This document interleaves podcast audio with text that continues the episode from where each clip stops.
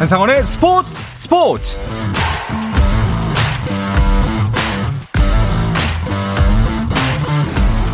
스포츠가 있는 저녁 어떠신가요? 아나운서 한상원입니다. 오늘 하루 이슈들을 살펴보는 스포츠 타임라인으로 출발합니다.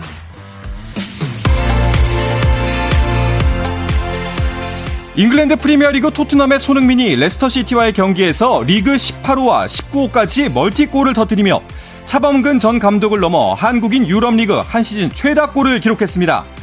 호날두를 제치고 득점 단독 2위로 뛰어오른 손흥민은 선두 살라와의 격차도 3골 차로 좁혔고, 토트넘은 손흥민의 2골 한 도움에 힘입어 3대1로 승리했습니다. 하지만 4위 아스널도 웨스트햄을 2대1로 이기면서 토트넘은 아스널의 승점 2점 뒤진 5위를 유지했습니다.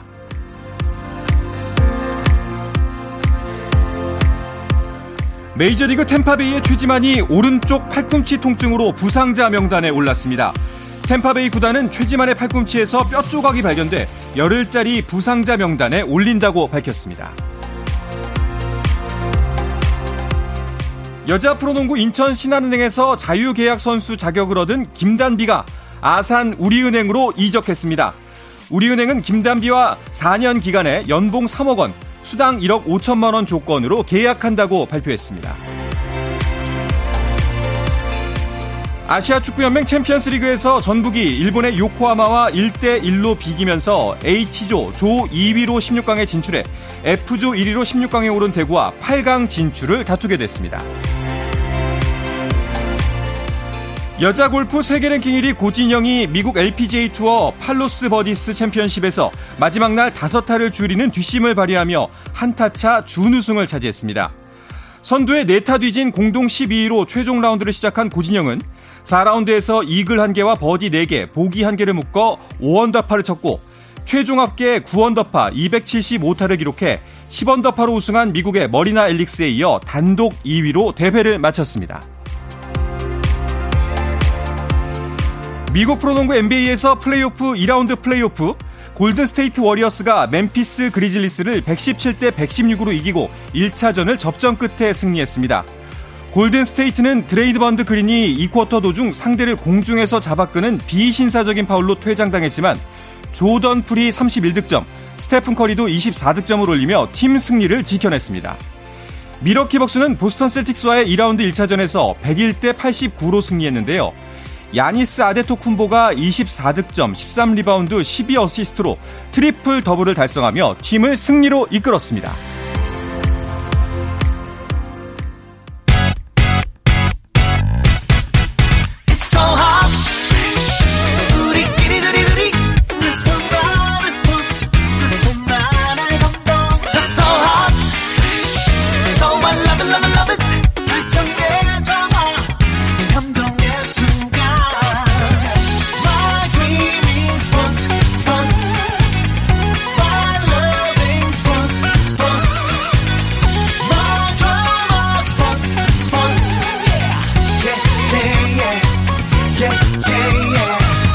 스포츠.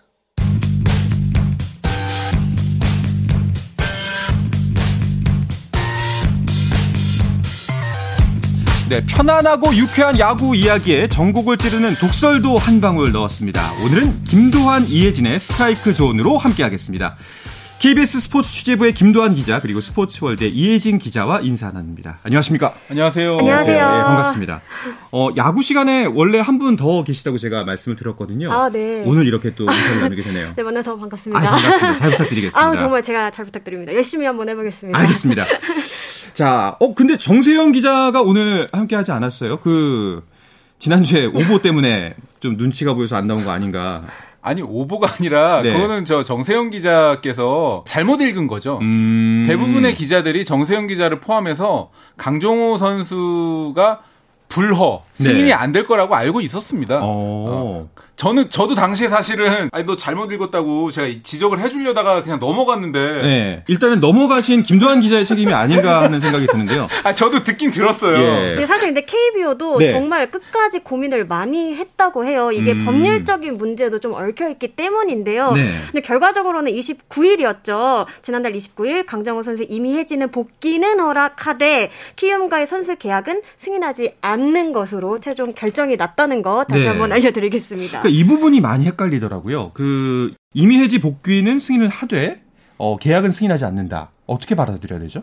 이게 약간은 법률 용어도 조금 들어가 있는데요. 네. 이미혜진 복귀라는 것은 일단 키움과의 그 뭐라고 할까요? 그 선수 계약은 인정을 해주되 선수로서 승인을 안 하는 거니까 네, 별도로 해석하는 거예요. 이혜진 기자가 취재하셨으니까 한번 좀 설명을 좀 해주시죠. 네, 이게 좀 말이 조금 어려운데요. 네. 이미혜진 자체는 사실 이런 뭐 음주운전이나 이런 것과 관련이 없고 메이저리그 진출을 위해서 2015년 1월에 했던 일이거든요. 이미혜진을 했었죠. 네, 네, 근데 이거를 복귀하는데 또 하나의 그 조항이 있어요. 이미 선수 계약이 이미 해지된 경우 선수가 제재받은 경우와 동일하게 취급하지 말라라는 조항이 있기 때문에 이미 해지하는 것 자체는 인정을 하나 그다음에 선배가 말씀해 주신 것처럼 선수로서의 계약은 불허하겠다라는 얘기입니다. 그러면은 이렇게 되면 강정호 선수의 복귀는 영영 물 건너간 건가요? 사실 뭐 완전하게 결론이 났다 이렇게 볼 수는 없을 것 같습니다. 네. 키움 측에서 현재 논의를 하고 있는데요.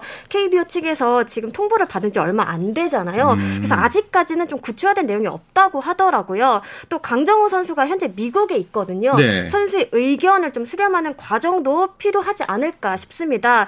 다만 키움 측이 민사 소송을 제기할 경우를 생각해 봤을 때 승소 가능성이 없는 건 아니거든요. 하지만 현재 강정호 선수 키움을 향한 여론이 굉장히 좋지 않다는 점, 또 시간이 굉장히 많이 소요가 되잖아요. 그렇죠. 이러한 점을 모두 고려했을 때 키움 입장에서 굳이 크지 않은 이익을 위해 하겠느냐라는 이야기는 많이 나오고 있습니다. 실익이 없는 판단이지 않을까 하는 생각이 드는데요. 그러면은 이런 의견도 있더라고요. 강정호 선수가 만약에 이 상태에서 키움과의 계약을 인정하지 않은 거니까 다른 팀으로 갈 가능성, 혹은 다른 나라 리그로 갈 가능성은 없는 건가요?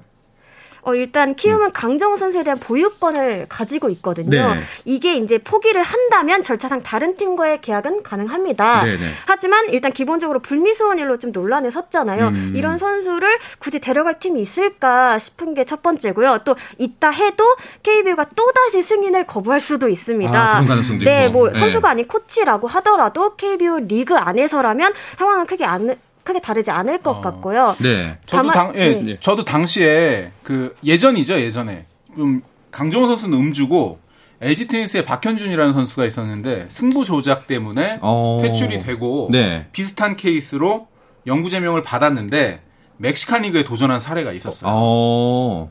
아마 그 당시에 7년 뒤에 멕시칸 리그에 도전을 했는데 네네, 그때 어떻게 됐냐? 요거랑 비슷한데 그때 멕시칸 리그 쪽에서 KBO의 승인서를 받아오라라고 박현준 선수한테 얘기를 했는데 KBO가 그것도 막았습니다. 거부했군요. 네. 네. 근데 만약에 강정호 선수가 마지막 자존심을 위해서 뭐 대만 리그라든가 네, 또는 멕시칸 리그에서 뛰겠다라고 만약에 했을 경우에 그때는 KBO가 과연 어떻게 할지 이것도 저는 조금 이제 취재진으로서 좀 궁금한 상황입니다. 여러모로 좀 쉽지 않은 상황이네요. 어쨌거나 저쨌거나 강정호 선수의 문제는 일단은 일단락이 된 것 같습니다.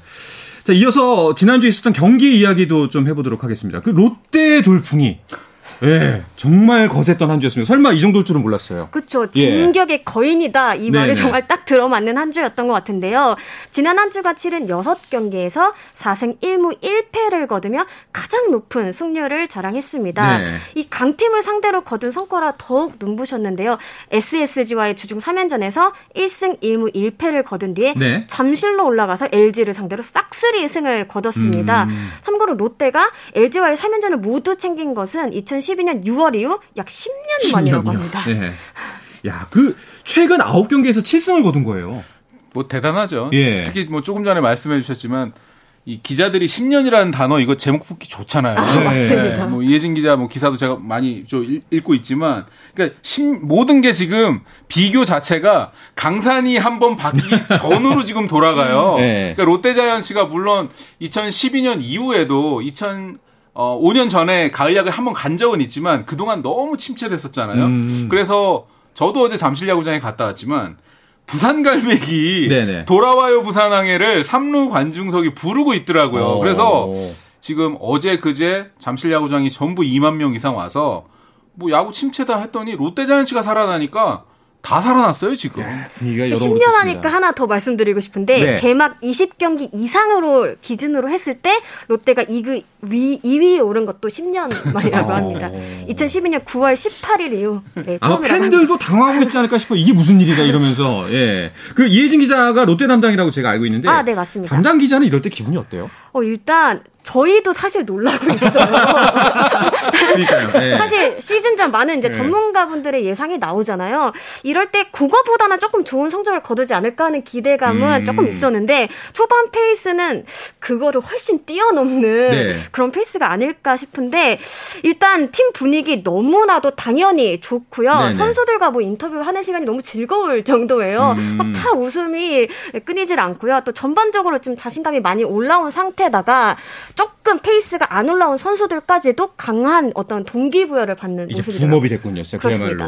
그 시즌 개막을 앞두고서는 사실 2약 하나하고 이제 가장 약한 팀 두 팀이 아닐까라고 평가를 받던 팀이 롯데였는데 어때요? 지금 이런 결과? 일단은 야구가 투수 노름이니까요. 네, 반즈 선수를 비롯해서 투수력 이야기를 안 할 수가 없는데 반즈 선수가 지금 나올 때마다 다 이기고 있어요. 지금 맞아요. 이렇게 되면은 20승이 문제 아니라 25승 페이스예요. 그러니까 지금 반지 선수가 중심을 잡아주고 있고 국내 선수 가운데서는 박세웅 선수가 네. 지금 뭐 괄목 상대 놀랄만한 기량을 보이고 있거든요. 게다가 어제 경기는 저는 또 긴 머리의 원조 마무리 투수 김원중 선수가 7회 돌아왔어요. 그래서 최준용, 김원중 지금 둘 중에 어떤 선수를 마무리로 써야 될지 서튼 감독이 행복한 고민, 즐거운 비명을 지르고 있는 그런 상황입니다. 그렇군요. 저는 어떻게 보면은 그 개막 전에 약팀으로 조금 분류가 됐던 것들이 네. 선수들에게 좀 강한 좀 동기부여를 더 준 것 같기도 하더라고요. 그리고 올해 이번에 막 그런 것도 사실 아니잖아요. 그런 건 아닌데 그런 그 이대호 선수나 뭐 베테랑 뭐 김대호 선수 같은 경우 인터뷰를 했을 때 아, 우리는 약팀 아니다. 최소 가을야구 갈 팀이다 이렇게 되게 강조를 했거든요. 네네. 그리고 또 젊은 선수들 같은 경우에도 아 그런 평가는 그런 평가고 아직 우리를 잘 모른다 이런 말을 잘 하더라고요. 그런 걸 봤을 때 좀 어떤 좀 계기를 좀 만들어주지 않았을까라는 어떤 기분 좋은 상상을 해봅니다. 그렇습니다. 그리고 사실 지난주 경기에서 조금 놀라웠던 점은 그동안에 쌓았던 승수는 사실 그 리그 하위에 있는 팀들과의 쌓아올린 승수라면은 지난주에는 리그 선두권 팀과의 경쟁에서 이긴 거거든요. 네, 지난주에 예. 저도 굉장히 놀랬던 게 SSG가 지금 사실은 원톱이잖아요. 그렇죠. 그런데 1승 1무 1패를 했어요.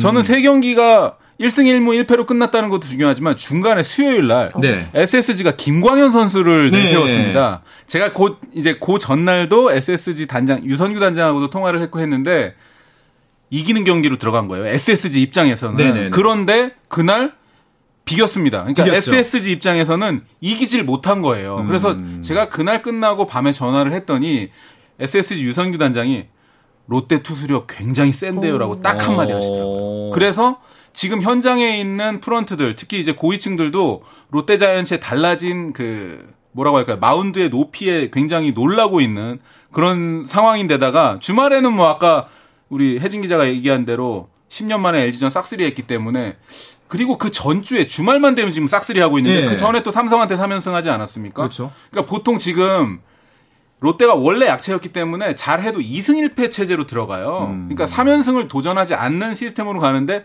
래리 서튼 감독이 달라요. 두 판을 이기면 3연승 모드로 그냥 들어가거든요. 그러니까 이게 초반이긴 하지만 올 시즌에는 이제 10월에 또 아시안게임 변수가 있기 때문에 초반에 네. 지금 모든 걸 쏟아붓고 있는데 감독도 지금 전술 자체가 지금 굉장히 과감한데 일단 성공을 거두고 있고 다른 팀들이 지금 놀래고 있습니다. 저는 또 재밌는 게 선수들이 굉장히 신이 났구나라는 거를 느낄 수 있는 게 네. 어제 경기에서 보면은 4회 초에 정훈 선수가 이렇게 볼넷으로 출루한 다음에 적극적으로 이렇게 좀 주루 플레이를 하는 모습이 나와요. 그래서 결과적으로 안타 없이 득점에 성공을 했거든요. 네. 사실 이러한 모습이 롯데에서 참 보기 어려운 그런 세심한 모습 아닌가 이렇게 생각이 좀 들었습니다. 한 기사를 보니까 이제 감독 래리 서튼 감독이 그 디테일한 부분을 바꾸고 있다. 라고 이야기를 하더라고요. 이 부분 동의하시나요? 좀 달라진 모습이 어디가 좀 많이 달라진 것 같아요? 예전 그 시즌에 비해서. 저는 뭐 디테일하니까 네. 그 지금 롯데자이언츠가 시즌 들어가기 전에 가장 큰 변화가 담장 넓힌 거거든요. 그러니까 그게 이제 과연 성공을 할까 실패를 할까가 굉장히 그 약간 관심사였는데 뚜껑을 열어보니까 이런 겁니다. 한동희 선수나 이대호 선수는 담장을 이렇게 살짝 넓히건 안 넓히건 홈런을 치는 선수였어요. 네. 대신 마운드는 지금 투수에서 던져보니까 최준용 선수처럼 포심 위주로 던지는 선수는 아, 이 정도 오면 담장 앞에서 잡히도록 하는 선수들이었어요. 그러니까 결국은 그 디테일을 바탕으로 한 틀을 짜놓는 자체가 롯데자이언츠가 성공하고 들어간 거예요. 그래서 한동희 선수가 제가 알기로는 7개의 홈런 가운데 사직에서 3개를 때렸거든요. 네. 물론 담장 하나 맞힌 건 있어요. 네. 그건 이제 작년 같은 경우에는 넘어갔을 경우지만 어쨌든 구장을 넓힌 효과를 선수들이 뭐 100분 활용하고 있고 이미 그렇기 때문에 프런트에서 이 1년 플랜을 정말 잘 짜여놨다. 이렇게 좀 보여지고 있습니다. 타격 좀 얘기 좀 더 해볼게요. 김도환 선수가 좋아하는 이제 한씨 뭐 기자입니다. 제 선수가 기자예요. 예, 김 기자가 좋아하는 뭐 한동희 선수도 있고요. 한유성 선수도 여전하죠. 아, 여전합니다. 예. 이 경남고 라인이 지금 대세인데요. 뭐 한유선 선수 같은 경우에는 지난주에도 3할 타율을 선보이면서 변함없이 좀 SSG 중심 타선을 지켜주고 있는데요. 이 해결사로서의 면모가 아주 뛰어나고 있습니다. 지금 뭐 타점 괴물이다 이런 얘기까지 나오고 있는데 득점권 타율이 지난주에도 6할이 좀 넘어갔거든요. 예, 그 지난주 팀 타율이 사실 좋지 않았어요. SSG 같은 경우에는. 네. 하지만 이제 한유선 선수가 계속 해결을 해주면서 그래도 3승 1무 2패 5할 이상의 승률을 유지할 수 있었습니다. 알겠습니다. 또 이 질문을 안 드릴 수가 없을 것 같아요. 그 두 분이 예상하시는 롯데 이런 돌풍 계속될 것이다 아니면은 초반에 반짝하고 말 것이다. 어떻게 생각하시나요? 저는 예상보다는 조금 길어질 수 있다 이렇게 보는 게 지금 원래 롯데 하면 타격의 팀 이런 이미지가 강했는데 네. 올해는 마운드가 굉장히 핵심적인 역할을 하고 있거든요. 네네. 마운드는 아무래도 좀 계산이 가능하다라는 점에서 좀 조금 더 넓게 좀 길게 바라볼 수 있지 않을까라는 생각을 해봤습니다. 김도환 기자는 뭔가 색다른 이야기를 들려주시지 않을까? 아니 그 전에 지난주에 제가 네. 경남고 출신의 한씨 가문의 두 타자를 얘기했잖아요. 네네. 오늘은 제 이름이 이니셜이 DH거든요. 네네. 그래서 DH 두 남자 얘기를 좀 잠깐 해드리고 싶고 예. 한동희, 이대호 선수가 이니셜이 다 DH예요. 그렇죠. 그래서 예. 제가 굉장히 좋아하는 두 선수라고 말씀을 드리면서 그 두 선수가 제 생각에는 올 시즌 아마 신구 타자 가운데서 가장 멋진 조화를 이루지 않을까 이런 예상을 해보면서 한동희, 이대호 선수가 이렇게 중심을 받쳐주고 또 지금 롯데자이언츠가 중심 라인이 다 우타자로 구성이 돼 있어요. 네. 최근에 한국 프로야구가 시프트 때문에 왼손 타자들을 다 잡아먹고 있거든요. 근데 롯데자이언츠가 시프트로도 잡아먹기 힘든 그런 타선으로 구성이 돼 있어요. 그러니까 그걸로 봐서는 투수력에다가 타력도 이렇게 되면 저는 5강은 충분하다고 좀 생각을 합니다. 알겠습니다. 굉장히 긍정적인 미래를 두 분 다 보고 계시네요. 자, 그렇다면은 지난주는 또 어떤 팀, 어떤 선수들이 눈길을 모았는지도 궁금한데요. 다른 팀들 이야기는 잠시 쉬었다가 와서 나누겠습니다. 화이팅! 화이팅! 우리 화이팅! 우리 화이팅! 짜릿함이 살아있는 시간 한상헌의 스포츠. 네, 유쾌한 독설이 있는 월요일의 야구 이야기 김도환 이혜진의 스트라이크 존 KBS 스포츠 취재부의 김도환 기자 그리고 스포츠월드의 이혜진 기자와 함께하고 있습니다. 롯데 이야기만 해서 다른 팀들의 지난주 성적도 궁금한데요. 그 팀들의 행보를 한눈에 보는 방법이 있죠. 순위표. 변화가 꽤 컸습니다. 이혜진 기자가 정리를 해주시죠. 네, SSG가 7할이 넘는 승률을 자랑하며 굳건하게 1위를 지키고 있고요. 롯데가 2위로 치고 올라왔습니다. 네. 여기 키움과 두산 역시 각각 4승 2패, 3승 3패를 올리며 뒤를 이었습니다. LG는 순위가 좀 떨어졌는데요. 지난주 2위에서 3계단 낮춰진 5위입니다. 2위에서 5위까지는 2경기 차이밖에 나지 않거든요. 네. 앞으로 좀 치열한 순위 경쟁이 이어질 것으로 보입니다. 6위부터는 5할 이하의 승률을 보이고 있는데요. 6위 KT, 7위 삼성, 8위 기아, 9위 하나입니다. 여기도 촘촘한데요. 6위부터 9위까지 1.5경기 차에 불과합니다. 10위는 NC인데요. 지난주에도 2승 4패로 조금 고전하는 모습이었습니다. 네. 야, 보면 일단 선두 SSG는 정말 막강하네요. 그렇습니다. 예, 모든 팀을 상대로 거의 뭐 무쌍을 찍고 있어요. 예. 네, 유일하게 지금 네 로징 예. 시리즈를 한 게 하나였는데요. 사실 지난 한 주간 네. SSG 팀 사정을 보면 이렇게 좋지만은 않았어요. 일단 주전 포수 이재원 선수가 자리를 비웠고요. 네. 또 투수 노경은 선수의 부상 소식도 전해졌습니다. 근데 반대로 기대 요소가 있었는데요. 좀 혜성처럼 등장한 조요한 선수가 팀의 활기를 불어넣고 있습니다. 평균 150이 넘는 강속구를 앞세워서 좀 터프한 상황에서도 흔들림 없이 제 몫을 해주고 있는데요. 지난달 27일 부산 롯데전에선 1사 1-2루 위기에서 이대호 선수를 병살 처리를 했거든요. 예. 이것 때문에 무승부로 갈 수 있었다고 봐도 좋을 것 같습니다. 그리고 조금 전에 네. 또 역으로 하나 얘기해 주셨잖아요. 물론 이제 SSG가 정말 엄청난 강팀인 건 맞는데요. 하나 이글스가 SSG하고 롯데한테만 2승 1패씩 했어요. 유일한 팀이에요. 오. 그러니까 진격의 거인 모드에 가려서 하나의 네. 상승세가 지금 좀 가려져 있지만 롯데뿐만 아니라 하나 이글스도 도깨비팀다운 그런 그쵸. 모습을 보여주고 있어요. 네. SSG 롯데한테 4승 2패했어요. 그러니까 독수리도 발톱을 세운 건 맞습니다. 일단 그렇군요. 슬슬 저력을 보여주는 팀들이 있고 있는데 일단은 그 LG 같은 경우에는 아까 말씀하셨다시피 연패를 당하면서 5위로 떨어졌고, 그래도 두산은 참 기복이 없어요. 야, 예. 두산은 진짜 뭐 어떻게 설명을 해야 돼요? 두산이 네. 지금 14승 11패 플러스 3이거든요. 네. 게다가 금요일 날 경기 혹시 보셨습니까? SSG한테 다 이긴 경기를 홈런 2방 맞고 연장 12에 가가지고 오태곤 선수한테 끝내기 네, 안타 맞고 무너지고 예. 토요일도 또 무너져가지고 보통 그렇게 되면은요 금토 이렇게 되고 SSG랑 붙게 되면 3연패로 이렇게 그렇죠. 무너지는 팀들이 거의 대부분인데 일요일날 경기는 스탁하고 폰트 제가 듣기로는 SSG가 3연승 모드로 사실 그날 준비를 했어요. 근데 네네. 두산이 뜻대로 안 되는 거예요. 그러니까 두산이 굉장히 센 팀이고 네. 이 두산이라는 팀이 왜 앞에 미러클이라는 수식어가 붙었는지 저는 그게 대단한 것 같고 특히 제가 이제 지난주에 이렇게 인터뷰 준비하려고 12시도 안 돼서 갔는데요. 잠실구장에 장원준 선수가 뭐 100억 이상의 돈을 벌었고 130승 투수인데 제일 먼저 나와서 재활하고 훈련하고 있어요. 그러니까 10몇 살 어린 선수들이랑 같이 경쟁하려고 장원준 선수가 가장 먼저 출근해서 묵묵하게 하는 거 보면서 와, 이 팀은 진짜 대단하다. 저는 네. 이걸 느꼈고 또 오재원 선수가 2군 갔잖아요. 근데 네. 오재원 선수가 사실 약간 잔소리도 좀 하고 이런 스타일인데 한마디도 없이 후배들한테 경쟁의 체제 속에서 밀려서 간 거지만 다시 올라올 준비를 또 하러 가는 거예요. 그러니까 이 팀은 뭐라고 할까요? 뭐 쉽게 얘기하면은 옛날에 한국 축구가 히딩크 그때 2002년에 하견, 지현, 혈연 뭐 아무것도 없이 그냥 실력으로만 붙어가지고 경쟁 체제를 하잖아요. 그런 팀 분위기가 확실히 꽉. 두산 베어스가 예. 대단합니다, 진짜. 팀 구성원 모두에게 딱 박혀 있는 팀이군요. 네. 그렇군요. 알겠습니다. 3위도 한번 볼게요. 그 키움은 안우진 선수의 활약이 대단해요. 그렇죠. 올 시즌 확실한 에이스로 자리매김하고 있다. 이렇게 봐도 무관할 것 같은데요. 6경기에서 3승 2패, 평균 자책점 2.43을 마크하고 있습니다. 일단 이 선수 하면 가장 먼저 떠오르는 게 구속인데요. 네. 페스티벌 평균 구속이 최고 구속 아니고 평균 구속이 152가 넘습니다. 야. 뭐 최고 구속 159까지 찍혔고요. 네. 여기에 뭐 슬라이더나 커브, 체인지업 뭐 다양한 변화구까지 제구가 되다 보니까 상대 타자들 입장에서는 정말 공략하기가 쉽지 않다 이렇게 얘기가 나오고 있어요. 또 눈여겨볼 부분은 이 탈삼진 페이스인데요. 벌써 49개를 잡아냈거든요. 이 부분 1위입니다.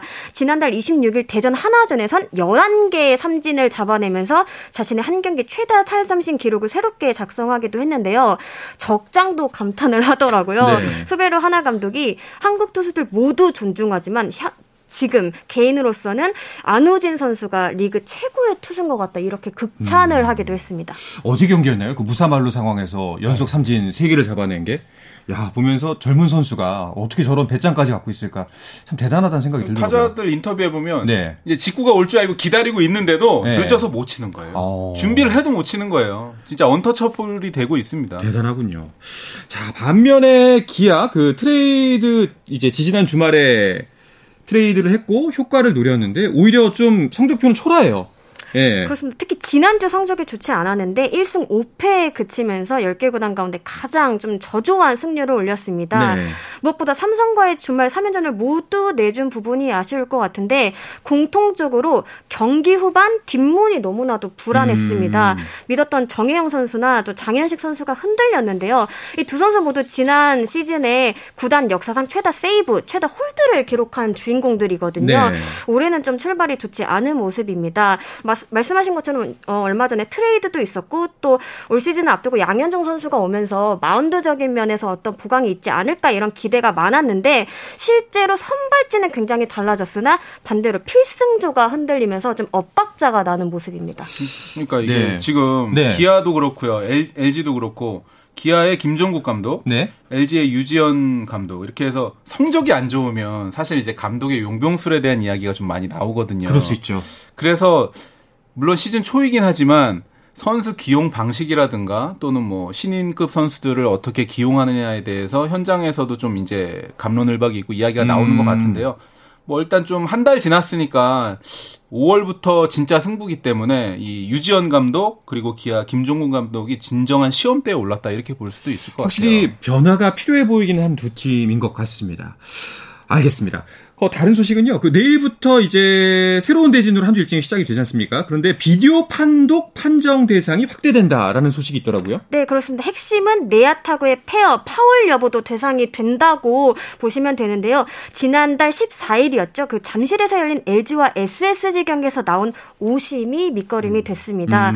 이후 실행이 안건으로 해당 사안을 논의했고요. 확대하는 쪽으로 의견이 모아졌습니다.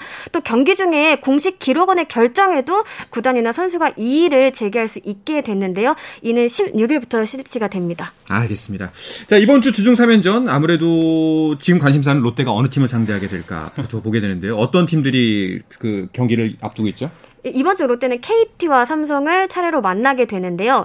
상대 전적을 살펴보면 롯데는 지난 2년간 KT에게는 조금 다 강했습니다. 9승 7패씩이긴 하지만 어쨌든 근소하게 앞섰고요. 네. 또 올 시즌에도 첫 맞대결에서 2승 1패로 앞섰거든요.